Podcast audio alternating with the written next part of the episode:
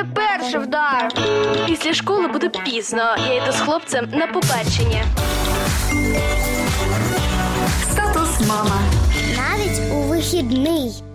Усім привіт! Давайте з'ясуємо, чи варто о півдні заганяти дитину у ліжечко. У цьому нам допоможе психолог Аліна Хранітель. Статус мама. Маленька дитина, вона ще не втомилася від життя. Їй хочеться пізнавати, обстежувати. У неї є інтерес. Інтерес до того, що відбувається навколо. І саме завдяки цьому інтересу і існує небажання спати вдень. Я люблю спати ночі.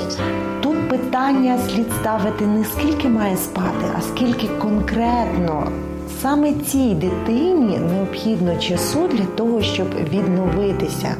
І чи взагалі е, для цієї дитини це необхідно денний сон? Дитина завжди спить стільки, скільки їй необхідно. Однозначно, всі психологи будуть е, категоричні, е, ніякого примусу бути абсолютно не може. Зрозуміло, що навіть та дитина, яка без проблем спить вдень, вона не завжди охоче одразу лягається. То я лягаю, по- про що я думаю, а потім засинаю. Тут варто подумати про те, як забезпечити е, її е, життя тим, щоб могло б її виснажувати до ось цього періоду денного сну.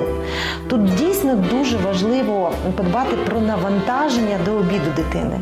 Щоб перша половина дня пройшла доволі яскраво, емоційно, виснажливо для дитини. І тоді не буде як такої проблеми, щоб в день вложити дитину спати. Якщо дитина а, проявляє е, емоційні реакції, а, навіть с- істеричного такого характеру, активно протестує, відхлипуючи, навіть з покликами на рвоту.